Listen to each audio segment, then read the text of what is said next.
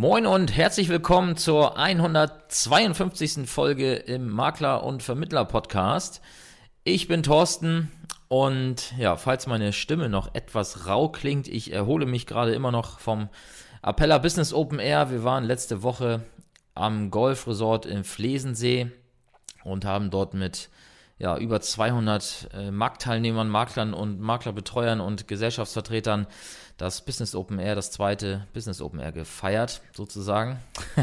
ja, und dabei ging es um Workshops, sogenannte Fokus-Workshops, wo die Wissensvermittlung im Vordergrund stand und Aktiv-Workshops, wo das Netzwerken im Vordergrund stand. Und genau darauf möchte ich mit dieser kleinen Folge heute aufsetzen, denn ich möchte mit dir einmal über das Thema Maklerbetreuer, Key Account Manager, wie wir auch immer sie nennen wollen, sprechen. Und an der Stelle jetzt ganz, ganz kurzer Exkurs. Ich werde hier nicht gendern. Also wenn ich von Maklerbetreuern spreche, dann meine ich die männlichen, die weiblichen und alle anderen, die da draußen so unterwegs sind und äh, Hashtag Human sind sozusagen. Also, ja, die Maklerbetreuer. Von dem einen oder anderen werden sie ja etwas belächelt. Ähm, das ist auch auf der Veranstaltung wieder aufgefallen. Der eine oder andere hat nicht so ein gutes Bild von denen. Ich sehe das etwas anders, denn ja, sie können dir den Arbeitsalltag etwas versüßen, wenn du richtig mit denen umgehst. ja, und jetzt könnte man natürlich sagen, ach Mensch, ich bin noch unabhängiger Vermittler, ich bin unabhängiger Makler. Wie soll ich denn jetzt zu all den Gesellschaften eine gute Beziehung pflegen? Das geht doch gar nicht. Und ja, da hast du recht. Und ich glaube, in der Praxis brauchst du es auch gar nicht. Denn, ja, seien wir mal ehrlich, am Ende hast wahrscheinlich auch du deine fünf bis zehn Anbieter oder weiß ich, drei bis fünf Anbieter pro Sparte, zu denen du deinen größten Teil, also 80 Prozent deines Geschäfts bringst. Heißt also, wir reden am Ende wahrscheinlich über eine Anzahl von 10 bis 20 Personen, mit denen du dich äh, gut stellen musst, damit dir dein Arbeitsalltag, dein Makler- und Vermittleralltag vielleicht etwas ja, erleichtert wird.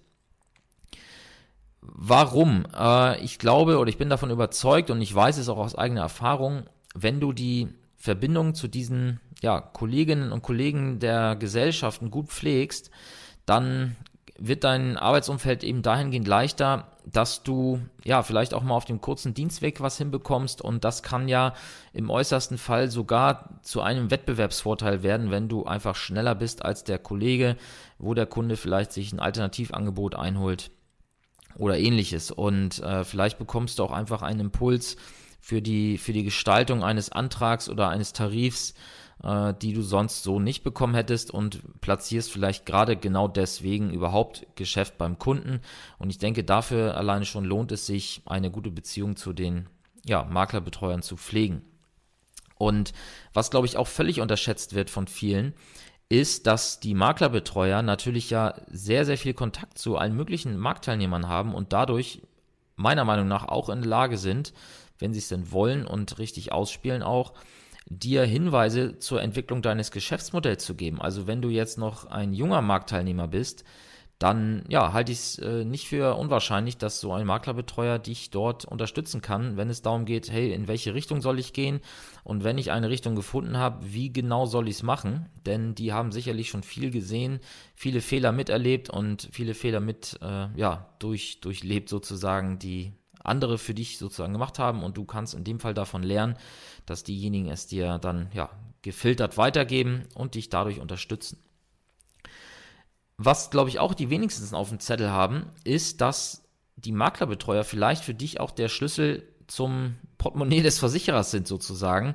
Das klingt jetzt vielleicht ein bisschen äh, komisch, aber es kann ja mal sein, dass du vielleicht eine konkrete Produktaktion mal machen möchtest und wenn du dich da vielleicht auf ein, zwei Versicherer beschränkst mit deiner Marketingaktion oder Vertriebsaktion oder Bestandsaktion, dann spricht doch gar nichts dagegen, mal mit einem dir gut gesonnenen Maklerbetreuer zu sprechen, ob der sich nicht finanziell daran beteiligen möchte, weil er ja am Ende eh Teile des Geschäfts bekommen wird, wenn diese Aktion erfolgreich ist. Und auch da zeigt meine Erfahrung, dass die meisten dort sehr, sehr offen sind und in der Regel dann auch dort ja eine kleine Unterstützung äh, funktioniert. Selbst wenn du über einen Pool einreist. Denn auch dann können die Maklerbetreuer immer noch mal auf Einzelmaklerebene etwas tun. natürlich nur dann, wenn die Beziehung stimmt. Und ja, es ist eben ein Nasengeschäft, das, das kennen wir ja alle, diesen Begriff. Und das solltest du an der Stelle im positiven Sinne ausnutzen, denn es kann dir einfach nur helfen. Und dann gibt es noch einen weiteren Punkt. Du kannst natürlich so einen Maklerbetreuer auch mal als Experten mit zum Kunden nehmen. Vielleicht gerade wenn du im Bereich ähm, ja, Biometrie oder aufwendigere Biometrie oder vielleicht auch im gewerblichen Geschäft unterwegs bist, macht es vielleicht Sinn, einfach mal um eine gewisse Expertise zu signalisieren, den Kollegen mitzunehmen. Und ja, da wird der Kunde natürlich aber auch relativ schnell merken, ob die Chemie zwischen dir und dem Maklerbetreuer stimmt. Und wenn das nicht der Fall ist, könnte das natürlich einen negativen Einfluss auf das Gespräch haben. Aber wenn der Kunde merkt, dass du und der Maklerbetreuer, dass ihr quasi eine Einheit seid, dass ihr euch richtig gut versteht und ihr ja die gleiche Sprache sprecht sozusagen, dann wird es mit Sicherheit den Geschäftsabschluss an der Stelle für dich und auch für den Kunden einfacher machen, weil der Kunde vielleicht einfach ein besseres Gefühl hat, weil er, weil er nicht den Eindruck bekommt, dass du jetzt einfach irgendjemanden dahin schleppst, der den Kunden überreden soll, das Geschäft jetzt zu platzieren. Ja, also, das wäre auch schon alles, was ich dazu mal kurz loswerden wollte. Also, wenn du äh, diese belastbaren Beziehungen eben aufgebaut hast, dann kann es eigentlich nur von Vorteil sein. Und ich denke, die älteren Kollegen hier, die hier zuhören, die wissen das wahrscheinlich oder haben sich ihr, ihr Bild gemacht.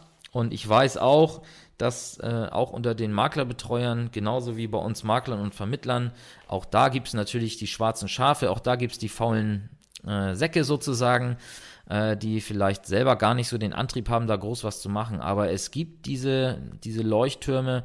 Ich möchte jetzt hier ganz bewusst keine Namen nennen, weil das immer ein bisschen schwierig ist mit der regionalen Aufteilung. Aber es gibt sie. Und wenn du unsere Kanäle verfolgst, dann wirst du wahrscheinlich auch wissen, an wen ich gerade denke.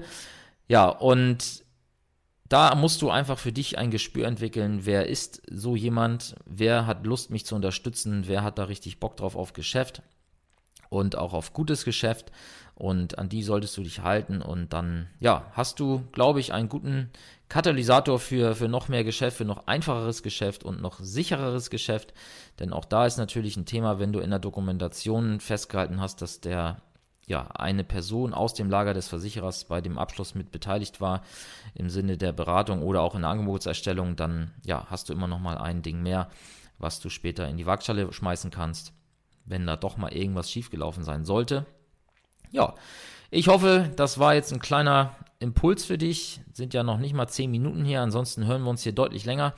Aber ja, das Wetter ist gut draußen, also genießt die Zeit draußen, lern neue Leute kennen, lern neue Kunden kennen oder deine neuen Mitarbeiter, wie auch immer.